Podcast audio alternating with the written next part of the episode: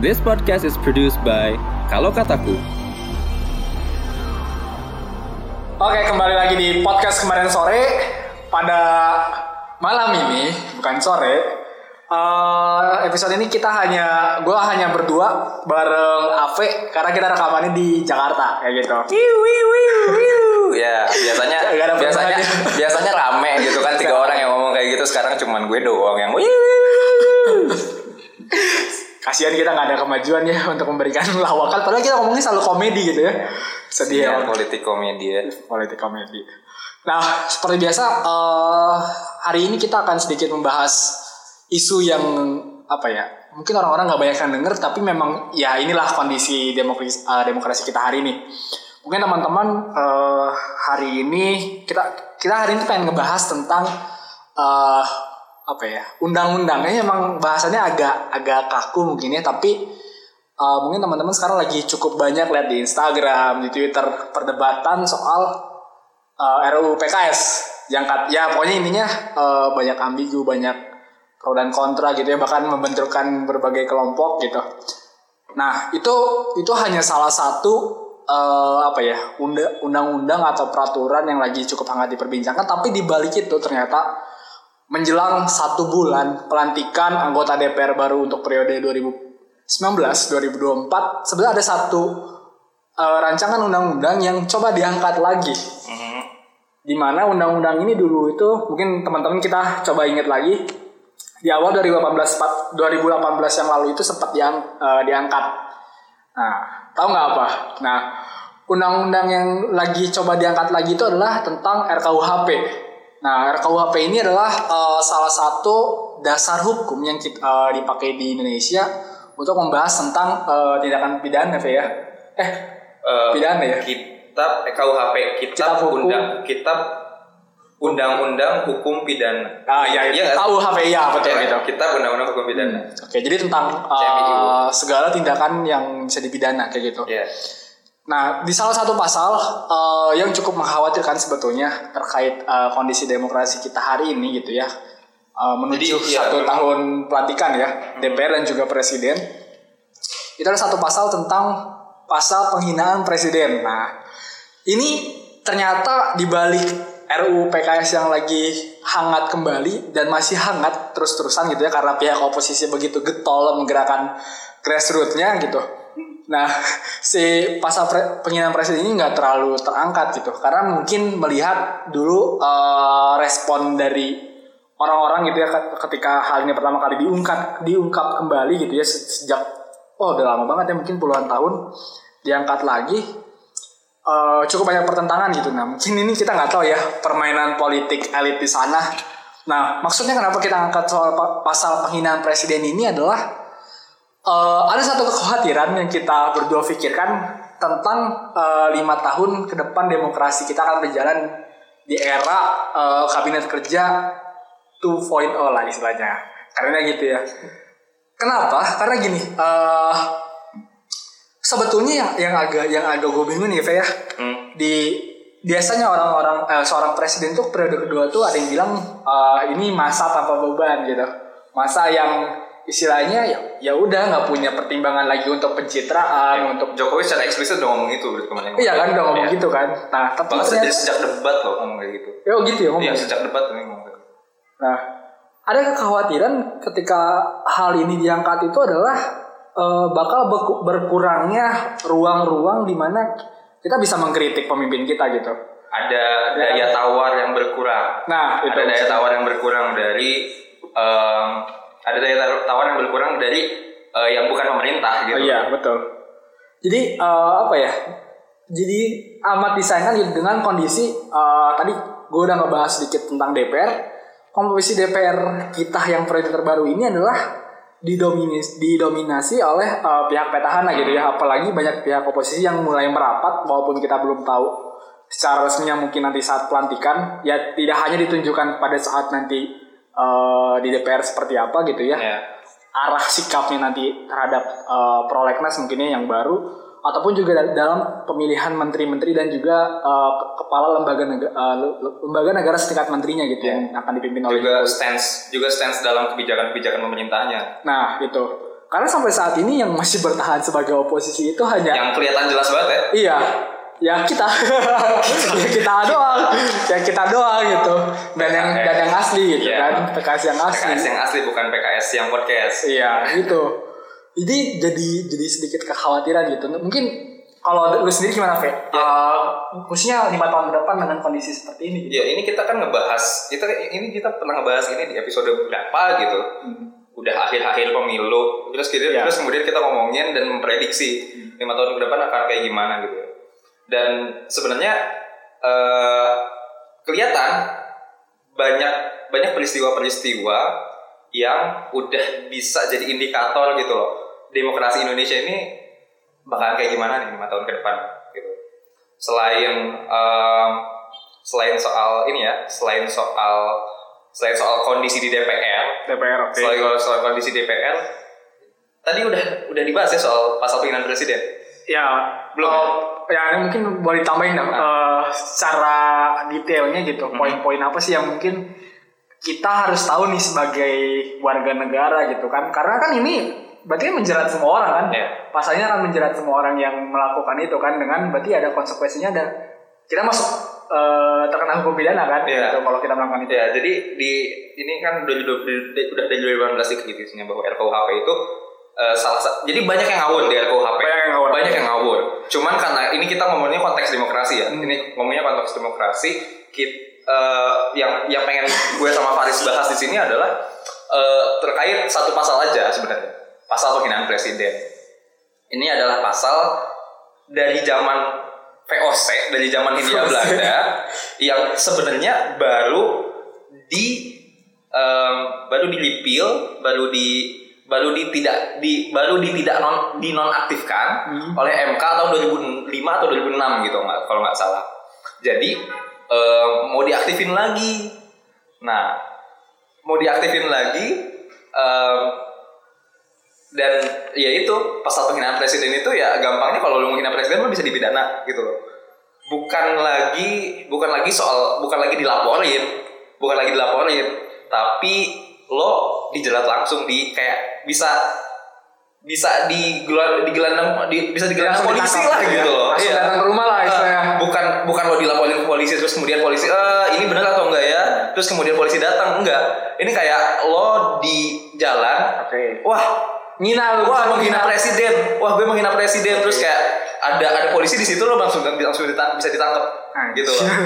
nah itu kan itu kan sangat sangat ini ya sangat sangat kalau kita ngomongin situasi demokrasi ini ini kita ngomongin RKUHP eh, RKUHP yang masih rancangan yang masalahnya adalah kalau kemudian ini masuk prolegnas selanjutnya Lagi. dan dan dijadiin eh, prioritas Oh. dan dijadiin prioritas DPR yang sekarang pro pemerintah semua Yes. gitu loh DPR yang sekarang pro pemerintah semua gimana kemudian kita bisa eh, ya jadinya daya tawar sipil terhadap pemerintah pada akhirnya akan sangat-sangat akan sangat-sangat berkurang bahkan bahkan sangat bahkan membahayakan gitu buat buat situasi demokrasi kita gitu.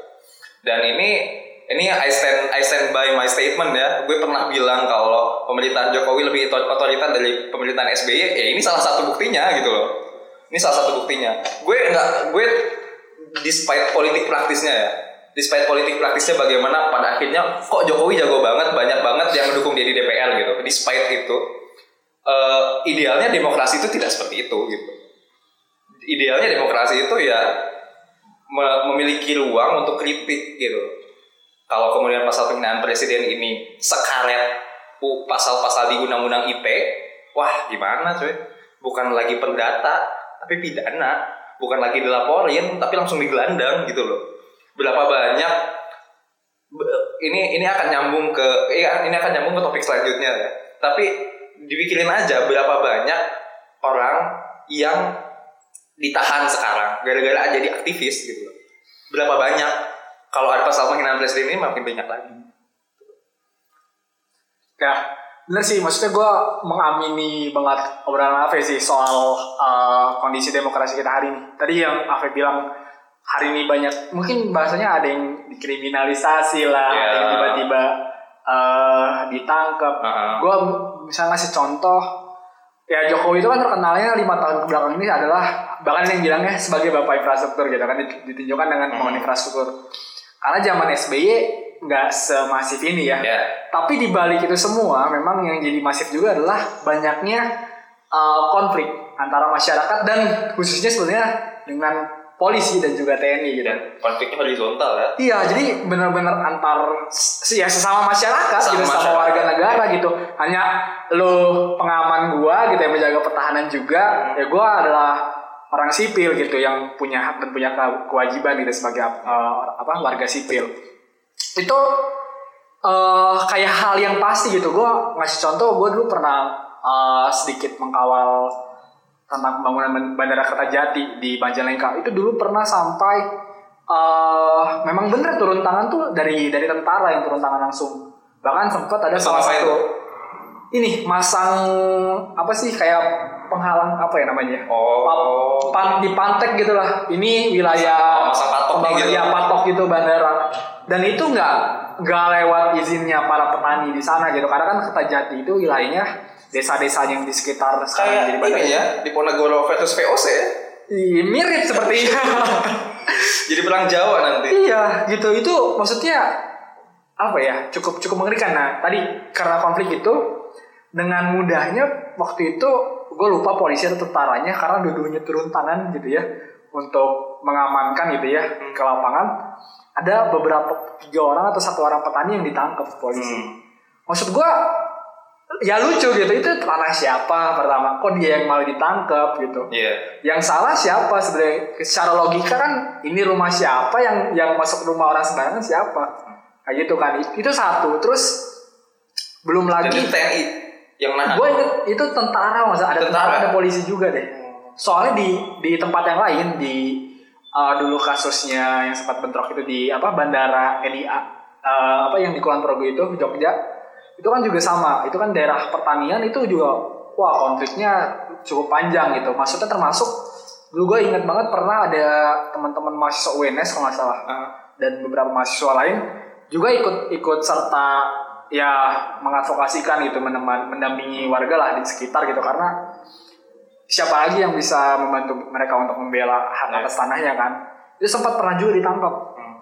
itu, itu masih satu lah masih satu dari sekian berapa sih gitu kan proyek infrastruktur Jokowi banyak banget gitu banyak banget dan mungkin itu aja yang ke- yang keter show up gitu karena eh, posisinya mereka ada di Jawa gitu. Jadi jadi kan eh, Jokowi sebagai bapak infrastruktur itu banyak konsekuensinya. Salah Ya. satunya konsekuensinya itu kan ya itu ya. Ya, itu tadi dia itu. Iya, harusnya ya Jokowi akan punya banyak orang yang akan punya banyak orang yang kontra karena ya itu kehidupan mereka juga gitu loh yang Betul. kemudian diganggu oleh infrastrukturnya. Maksudnya diganggu diganggu dalam tanda kutip ya. Ya kita punya bisa bisa berdebat lah soal itu gitu.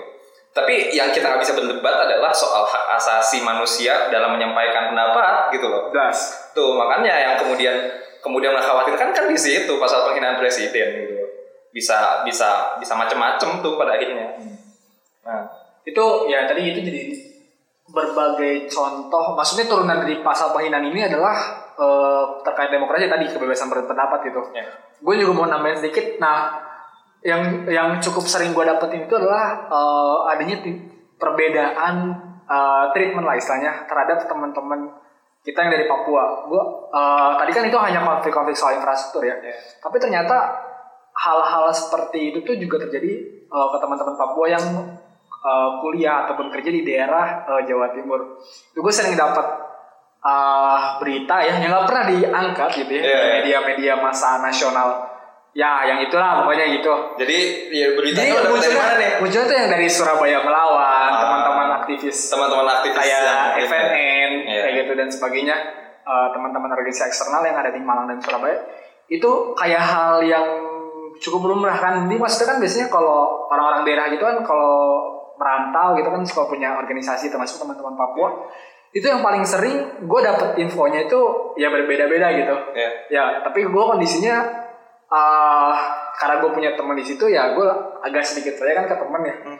itu sering ada cerita adalah eh ya mereka nggak punya salah tapi kayak dibuat di dibikin eh, mereka tuh terlihat bersalah gitu selalu selalu seperti itu. Itu antara polisi dengan eh, teman-teman mahasiswa Papua kayak gitu. Ya intinya orang Papua yang ada di Surabaya khususnya itu paling sering. Apa ya? Eh kayak sedikit salah gitu. Kayak apa ya gue pernah dengar ceritanya itu adalah eh ya gue lupa dia nunjukin apa gitu dianggapnya oh ini kayaknya gerakan separatis. Apa tuh yang Papua tuh? PM ya OPM nih kayak gitu-gitu. Sampai akhirnya eh ya baru-baru ini mungkin kalau teman-teman yang menonton media yang main Twitter dan sebagainya terangkat lagi kan. Iya. dulu eh, pada saat kebetulan pas kemarin hari kemerdekaan kan kayak gitu. Ya ada yang bilang eh apa teman-teman Papua ini dituduh eh, apa sih bendera ya masalah ya? Ya. Bendera di eh ceburin ke got ya masalah ya? Dijatuhin dibuang di ke ke ke ya keselokan ya dibuang ke selokan kan. Ini ini yang kemarin kan maksudnya? Iya, Kasus kayak kemarin. ya kan? kasus yang ini Iya. apa ya agak bingung gitu. Gue agak agak bingung kok jadi maksudnya template-nya sama gitu Fe. Mhm. yang tadi yang gue ceritain itu gue lupa kasusnya apa. Oh jadi maksud lo ini pernah kejadian sebelumnya gitu Iya. yang kemarin rame-rame itu nggak pernah kejadian? ya pernah cuman kejadian mungkin ini jadinya kayak memantik banyak orang itu adalah Iya. karena framingnya lagi lagi jago banget nih Hmm. maksudnya momennya kemerdekaan Hmm. terus objeknya itu ada bendera merah putih kan Iya, iya, iya. yang bisa dibilang ya untuk warga Sakral. negara masing-masing ya sakral gitu Iya. kan Eh, apa ya itu wah itu puncak puncak yang paling lucu sih soal soal demokrasi kayak apa ya kayak orang-orang Papua ini makin ke sini tuh kayak yang serba salah gitu hidup tuh Di-oppress hak, gitu ya. hak-hak dan kewajiban itu kayak kayak apa ya terlalu nggak apa ya nggak semua orang bisa dapat sepenuhnya gitu Hmm. jadi jadi hal yang rentan sih kayak gitu Ini kita kan ngomongin Papua ya. Maksudnya kalau ngomongin Papua, Papua, Papua Barat itu oh ya dua provinsi ya ya udah udah udah, udah dua provinsi. dua provinsi Ah. lagi kan Itu emang apa ya? Ini banget apa problematik banget karena sejarahnya sejarahnya panjang terus kemudian konfliknya banyak juga nggak akan bisa selesai ngomongin itu dalam satu episode ini apalagi apalagi ya kita kan nge- ngebahas soal demokrasinya. Demokrasi, Nah, oke. kalau kemudian kita ngomongin soal demokrasinya em, indikator dari tadi ya? ah, indikator indikator demokrasi yang paling kelihatan adalah ketika sudah berkonflik ini gitu loh Hmm. indikatornya makin kelihatan bahwa pendekatan pemerintah terhadap Papua itu dari dulu sampai sekarang Dari- nggak berubah berubah gitu Oke. loh nggak berubah berubah dan em, bukti bahwa bukti bahwa em, demokrasi yang kita rasain di Jakarta yang kita rasain dirasain di Jawa Barat itu nggak kerasa di Papua sana gitu loh.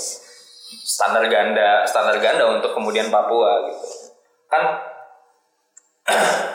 dari yang kita tahu aja ya, ya.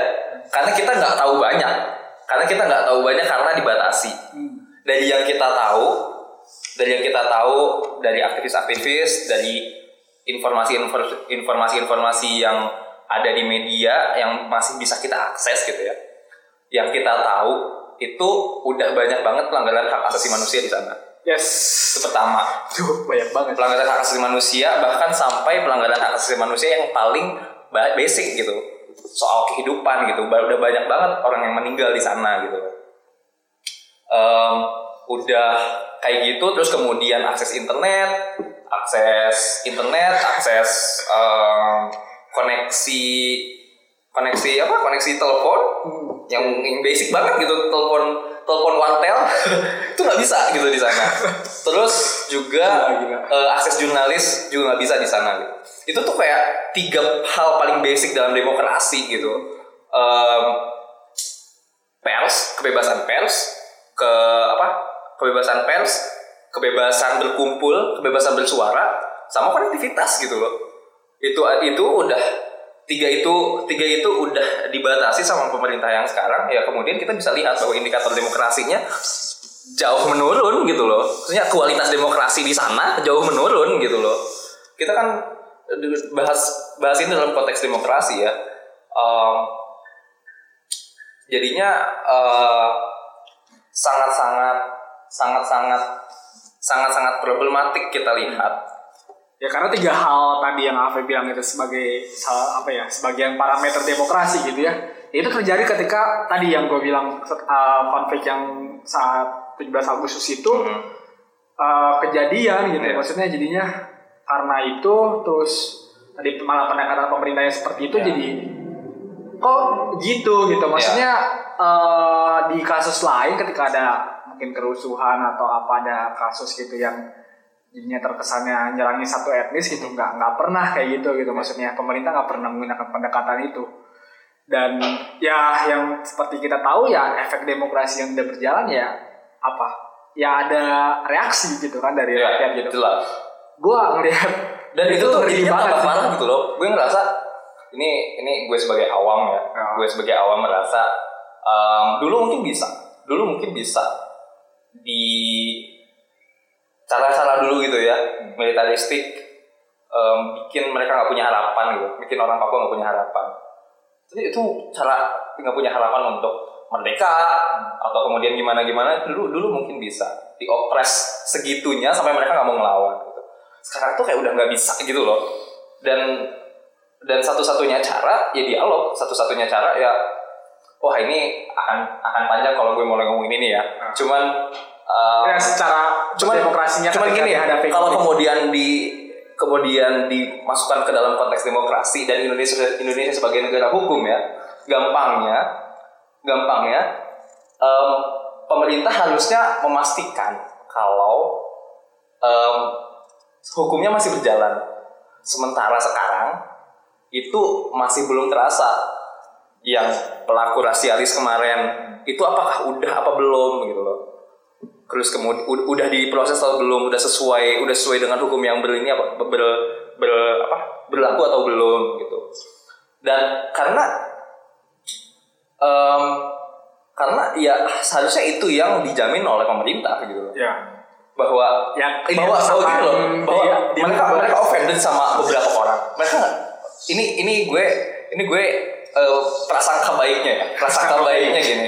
Prasangka baiknya adalah karena ini kompleks banget. Prasangka baiknya gini.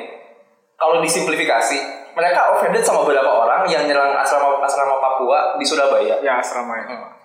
Seharusnya mer- jadi mereka seharusnya merasa jadi pemerintah seharusnya bisa memberikan kepastian kalau oh kita juga offended gitu loh.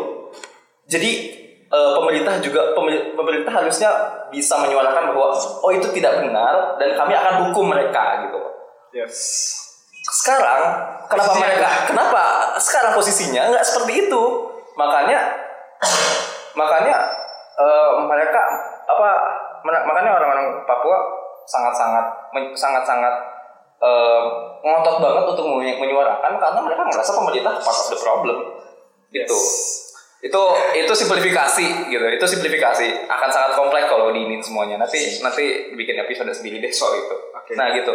Dan ini itu speaks volume ya. Itu speaks volume terhadap pemerintahan yang pemerintahan yang akan yang pemerintahan yang kita punya selama lima tahun ke belakang dan pemerintahan yang akan kita dapatkan selama lima tahun ke depan gitu. Di mana oke iya Jokowi sipil sih Ah, oke. cuman seberapa seberapa banyak pengaruh militer yang ada di situ gitu loh Iya maksudnya eh gua tadi dari perkataan lu terakhir itu apakah memang iya gitu ya se- sebegitu kuatnya pengaruh orang-orang militer gitu ya kita nggak tahu ya karena militer pun sempat pecah juga mungkin ya kemarin juga Iya. ada ada ada beda kubu Iya. beda kubu ya Hmm. Se- apa ya maksudnya eh apakah memang itu kayak apa ya semacam ciri khas orang militer mengambil kebijakan atau Mhm. gimana sih itu sebenarnya kalau menurut gue gini melihat ya kasus Papua ini ini ini lagi-lagi gue soto ya ini lagi-lagi gue soto ya pasti problemnya lebih kompleks dari ini Em, Ya khususnya itu sih tadi pengambilan Ah. keputusan yang Ah. tiga hal itu sih. Ya. Kenapa pilihnya itu gitu dari dari sisi militer? ya eh, Dibanding dialog khususnya. Ah, ah. menurut gue ya, menurut gue, um, ini kan sebenarnya orang militer, orang Iya, militer, yang kita omongin dari tadi. Iya. Sebenarnya orang militernya itu nggak berubah-berubah dari 98 gitu. Orangnya itu lagi itu lagi. Iya. Iya kan? Pak We. Ah, ah. Jadi kita udah tahu kalau spektrum politik, spektrum demokrasi Indonesia, spektrum medianya udah berubah sangat pesat dalam waktu 20 tahun gitu. Ini udah 21 tahun reformasi coy. Udah 21 tahun loh. Mei kemarin tuh 21 tahun reformasi. Tapi ya masa pejabatnya itu itu lagi? Kan- Ya masa pejabatnya itu itu lagi dan nggak apa-apa kalau pejabatnya itu itu lagi. Tapi approach-nya itu itu lagi juga gitu loh. Ini ini ngomongin soal pragmatis governing ya. Oke. Pragmatis memerintah gitu. Pragmatis pemerintahan bukan ngomongin soal idealnya harus seperti apa gitu. Karena orang-orang militer yang kita omongin dari tadi seolah-olah seolah-olah ya tidak punya pendekatan lain selain pendekatan militer, tidak punya pendekatan lain selain pendekatan keamanan dan pertahanan gitu loh. Mereka nggak ngelihat kedalaman kedalaman permasalahan hukumnya aja udah sangat-sangat permasalahan hukumnya yang kelihatan gitu ya. Permasalahan hukumnya itu udah kelihatan dari 62, 69 itu dilihat sendirilah nanti apa pemirsa sejarahnya kayak gimana, problematiknya seperti apa. Mereka bahkan nggak ngelihat itu, mereka ngelihat yang itu, yang permasalahan hukumnya aja enggak gitu loh. Itu bisa bisa dicari Wiranto komen soal huk, apa permasalahan hukum itu ya. Oke disebut namanya. Bisa. Eh, sorry sorry. Kok sorry sih? Bodoh amat. Eh, ya. ya, gua- gua- soalnya pasal penghinaan presiden bukan pasal pemili- penghinaan Kemen Kemen Kemen Menko Kemen- Polhukam. Menko Polhukam. Oke. Jadi lama kali ya, santai. Nah, tapi yang itu aja mereka nggak lihat gimana soal permasalahan kultural yang udah ada sejak dulu gitu loh. Permasalahan budaya, permasalahan ras, permasalahan bahwa kita tidak pernah kita sebagai satu negara, kita sebagai satu negara itu tidak pernah melihat tidak pernah melihat Papua Barat sebagai Papua dan Papua Barat. Papua dan Papua Barat. Satu aja deh. Papua Barat. Jadi kan kalau Papua itu kan pulau.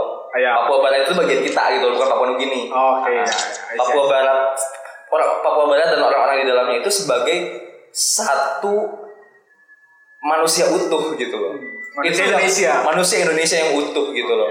Karena karena dari dari yang gue dengar, dari yang gue dengar dan dari yang em, dari obrolan gue sama teman-teman gue mahasiswa UI yang orang Papua gitu loh.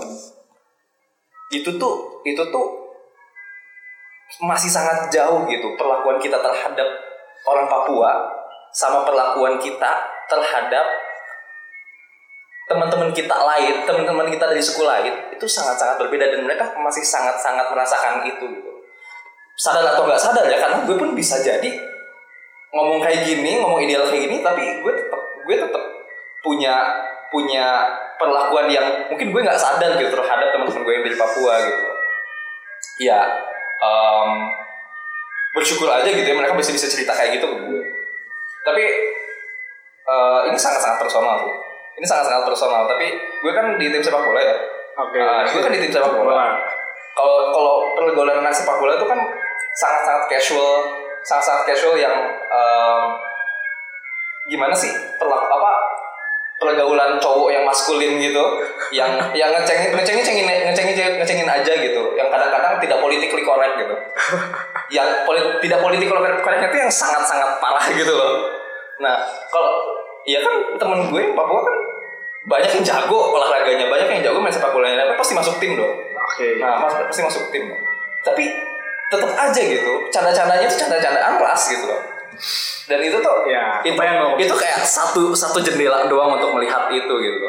Satu jendela untuk melihat bahwa dari pergaulan di lapangan aja sudah seperti itu gitu.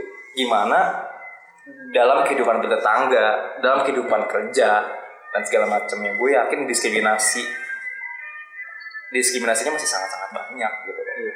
Dan wah aduh, banyak lah banyak banget. Ah, gue menyoroti ini sih kebijakan atau pendekatan yang diambil. Maksudnya gue kalau kita hanya melihat dari media gitu ya, kita melihat sosok Jokowi itu eh, mungkin dia orang pertama yang banyak berkunjung ke Papua nggak sih? Ya. Sepertinya. heeh. Nah, gue dia melihat dan dia beberapa kali Hmm. beberapa kali acara di Istana Negara atau acara di DPR beberapa kali pakai baju adat Papua. Oke. Nah, maksud gua gua mem- mem- gua agak bingung adalah dengan persona yang dia tampilkan lima tahun ke belakang, Hmm. lalu ada kasus yang bisa gue bilang ini cukup besar tentang konflik yang ada di Papua ini lima tahun lalu mungkin zaman SBY juga nggak nggak ada yang sebesar ini Nggak ada yang sebesar ini. nggak ada yang sebesar ini ada kan yang sebesar ini. dengan personal yang sudah dibangun dengan track record dibangun kok bisa keluar kebijakan yang eh, kayaknya cukup kontras gitu dengan yang udah dibangun Jokowi gitu. Nah, gue bingung nih. Ini dalam dalam cara pengambil ini kan demokrasi adalah Iya. salah satunya kan Iya. si perwakilan kita ini mengambil kebijakan kan yang harusnya based on aspirasi ataupun yang Iya. uh, menguntungkan yang Iya. yang memilih memilih dia kan gitu. Ini kok bisa beda sih gitu sih Pak. Gua gua gua agak bingung nih. Saat apakah Jokowi dalam hal ini benar-benar seutuhnya lepas tangan? Dia dia mungkin ya mungkin dalam momen seperti ini dia Hmm. fokus untuk mempersiapkan periode duanya Ya. atau memang ada kemungkinan dia dia menyerahkan sepenuhnya entah karena apa gitu ya kepada Bapak Menko Polhukam terbaik sepertinya. Iya, iya. Ini gue bakalan sotoy lagi ya. Ini gue bakalan sotoy. gua, gua agak aneh gitu. Iya, iya, iya. Dengan semua yang dibangun ini Iya, kok iya. jadi keluarnya yang beda banget gitu. Ini gue- gaul manis loh istilahnya. Gue inget banget dulu yang ada Bu Riana megang anak anak Ah, Papua itu. Papua. Maksudnya kan itu satu pendekatan yang ya kasarnya secara latar belakang sipil banget lah istilahnya gitu. Sama sesama sama warga warga biasa gitu. Kita bukan yang lewat pendidikan militer dan sebagainya gitu. Iya, kan. iya. Gitu sih. Gini. Gua agak, agak bingung. Gini menurut gue. Aduh, bisa bisa ya. mumpung pasal penghinaan presiden belum Keluar. belum keluar ini gue ngomong sekarang aja semuanya gitu takutnya udah keluar terus gue nggak bisa ngomongin sama sekali Eh, Ini September ya teman-teman ya dicatat. Ini September ini omongannya. ya ya kalau kalau hukum kayak gitu kan kalau kalau belum kalau belum kalau gue ngomongnya sebelum disahkan nggak apa-apa Iya, nggak apa-apa. soalnya nih gini soalnya ya kebutuhan kebutuhan kebutuhan akan kepastian hukum kebutuhan akan eh, apa ya kebutuhan akan penghargaan sebagai manusia itu jauh lebih penting dibandingkan oh presiden pakai pakai ini gue gitu loh pakai pakai baju adat gue. Wah kita bangga gitu. Karena nih ya kenapa ini ini gue gue akan sotoy lagi. Ini menurut gue aja. Kenapa SBY tidak se- sebegitu banyak tidak sebegitu banyak eh, konfliknya? Karena SBY fokus sama hal-hal yang yang itu gitu loh. Yang yang dibutuhkan yang kemudian ngerasa ngerasa oh ya udah keamanan keamanan terjaga. Terus kemudian OPM tidak terlalu banyak in- apa, influence-nya terhadap masyarakat Papua gitu. Ini ini gue ini gue sotoy banget tapi tapi gue ngerasa seperti itu ketika Jokowi yang ketika yang Jokowi lakukan itu cuman gestur aja gitu ya. Hmm. cuman gestur itu kan gestur kan. Kalau orang yang sadar itu tuh insulting sebenarnya. Itu tuh insulting. Itu tuh sangat sangat sangat sangat mengejek sebenarnya. Sangat sangat mengejek budaya Papua menurut gue.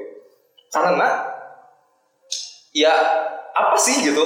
Lo pakai adat lo kepake baju adat Papua gitu seolah-olah lo mengerti gitu. Seolah-olah lo mengerti pertama lo mengerti budaya kita.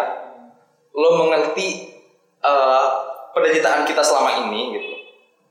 Lo lo merasa lo sebagai lo sebagai apa ya lo sebagai wujud lo sebagai wujud eh, savior orang-orang Papua gitu. Savior kompleks gitu.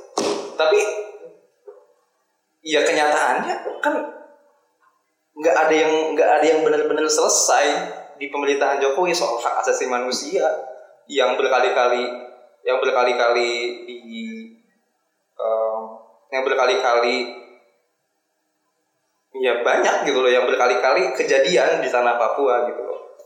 Dalam dalam beberapa dalam beberapa ukuran pembangunan infrastruktur justru malah bikin konflik tambah banyak sama masyarakat di Papua.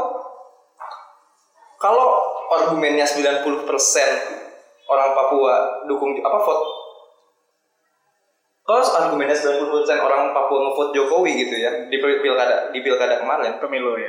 pilkada kemarin 50 50% sekarang orang Papua itu bukan etnis Papua pendatang dari Jawa Oh iya. segala macam itu pertama Kerja kerja di Kedua. parlemen. orang-orang yang orang-orang yang punya orang-orang yang punya em, punya concern terhadap punya concern terhadap eh, hak asasi manusia dan segala macamnya itu ya mereka nggak akan percaya sama pemilu Indonesia gitu loh jadi gue gue tidak merasa kalau kalau argumen 90% orang Papua dukung Jokowi itu sebagai argumen yang valid itu gue nggak ngerasa itu sama sekali sih sebenarnya. Ya, itu soto aja gue. ya eh, karena gue ngelihatnya ya apa ya keputusan kebijakan yang diambil kali ini itu adalah Jokowi seakan eh, mempercayakan penuh gitu kepada Ya. Bapak Menko ini gitu. Iya. Dan Terus dan dan eh, dan ya itu problemnya. Dan itu problemnya adalah Jokowi percayakan kepada Wilanto. Yang Ya. Wilanto tuh punya reputasi buruk soal Timur semuanya. Semua. Tim- Oh, oke. Timur Leste kayak Timur Leste seperti itu sama Wilanto. ya itu ketakutan terbesarnya sebenarnya Iya. dari Papua gitu kan ke depan. Kalau sampai hal itu gitu maksudnya bener-bener pecah membangun negara sendiri itu ya itu sih sebenarnya ketakutan.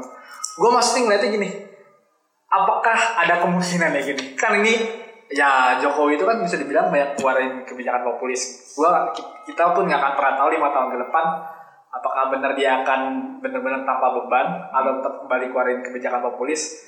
Ngelihat eh kayaknya udah mulai banyak gerakan kontra gitu. Maksudnya bukan hanya dari teman-teman jurnalis tapi juga udah mulai banyak yang eh, bilang ya aneh gitu kebijakan yang diambil kok membatasi internet dan sebagainya kan gitu Ya. gue ngelihatnya apa ya apakah mungkin nanti ke depan dia apa ya gue banyak sih kemungkinan yang gue pikirkan apakah dia akan mengganti Menko-nya maksudnya mungkin bukan dia bukan Pak Wiranto lagi atau bukan dari Semoga. yang sama Semoga. ataupun eh apa ya dia memang akan buat kebijakan sendiri sih untuk Papua mungkin apakah dia tiba-tiba jadi fokus ke Papua karena nggak punya nggak punya merasa tidak punya beban gitu itu sih maksudnya gue melihat jadi banyak kan- apa ya pasti banyak kemungkinan terjadi sih lima Ya. tahun ke depan sih kayak gitu cuman misalnya gue soalnya kekhawatirannya adalah da- orang latar belakang yang sama yang akan mengisi lagi sih Ya. Menko Polhukam sebelum Wiranto siapa ya? Dari Iya. juga nggak ya? Oh Pariam, Pariam Mirza tuh yang pertahanan. Ke mana? Ya, tapi lupa dari, dari militer juga dia, Iya. TNI AD kan. Siapa ya? Atau ap- apa ya? Mungkin bahasanya lebih ke eh apa? Mau sampai gak tutup Apa? Sekalian tutup. Iya. Gue bingung mau tutupnya gimana. Nyambungin dari sini dan hari gitu. Ya udah balik ke demokrasi aja. Ini kan yang balikin ke demokrasi aja kayak nge-sum up jadi demokrasi yang kelihatan sekarang. Nah, dari apa ya? Dari kasus Papua ini, dari kasus uh, konflik uh, horizontal yang terjadi dari ya apa ya? Akumulasi berbagai kebijakan yang dibuat Jokowi JK di kabinet kemarin, terus eh ya apa ya? Gua ngelihatnya kondisi demokrasi kita akan sama apabila Jokowi eh apa ya terus mengambil kebijakan yang sama atau juga menunjuk orang dengan latar belakang yang sama Ya. kemungkinan itu bakal apa ya bakal terus terjadi sih apalagi kita juga nggak belum belum belum tahu nih sampai sekarang bener nggak komposisi yang dia bilang akan sama sih kayak gitu Ya, judgement judgement gue sih seperti ini ya. Judgement gue uh, khusus khusus khusus kasus yang kemarin.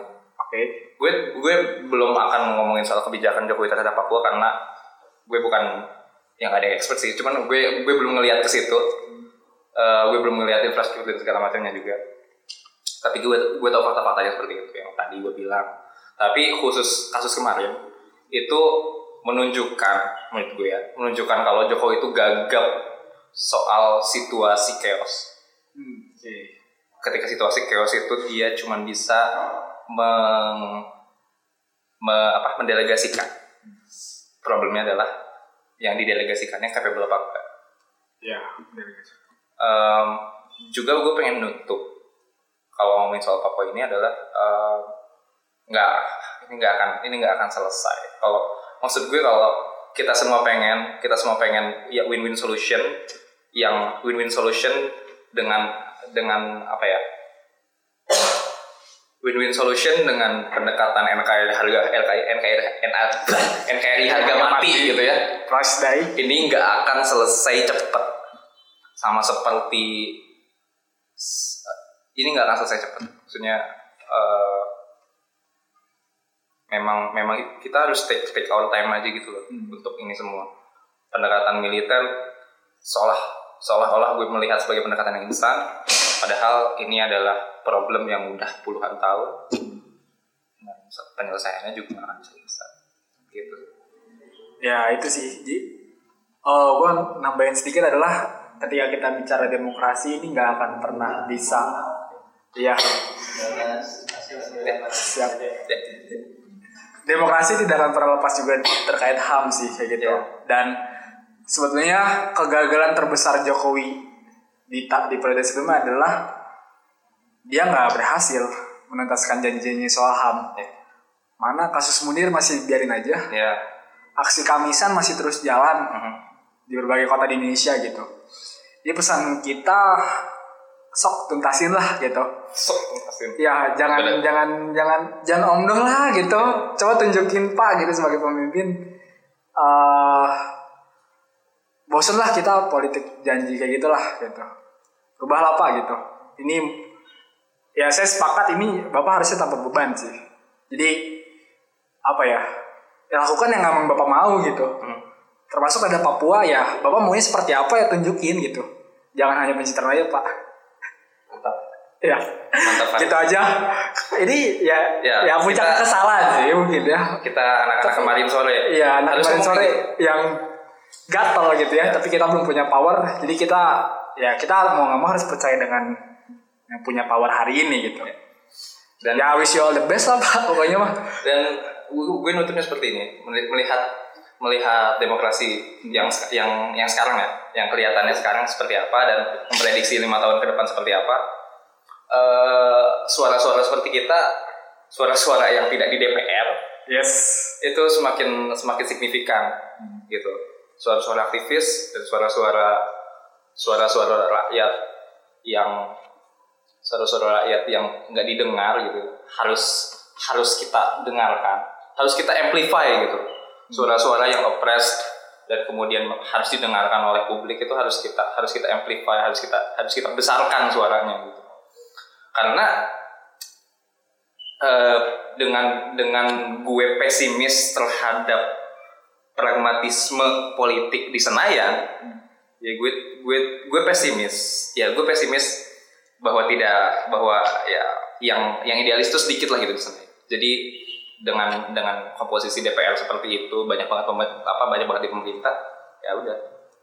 Cuman kita apa cuman kita kita ini yang bisa diandalkan untuk 100% all out mengkritik pemerintah gitu loh. Oke gitu. gitu ya teman-teman. Eh kesotoyan kita hari ini. Yep. back gitu kan terima kasih sudah mendengarkan. Jangan lupa follow at kalau kataku di Instagram dan at kalau underscore kataku di Twitter. Sampai jumpa di episode selanjutnya. Kita anak-anak eh kami anak-anak kemarin sore. Goodbye. See you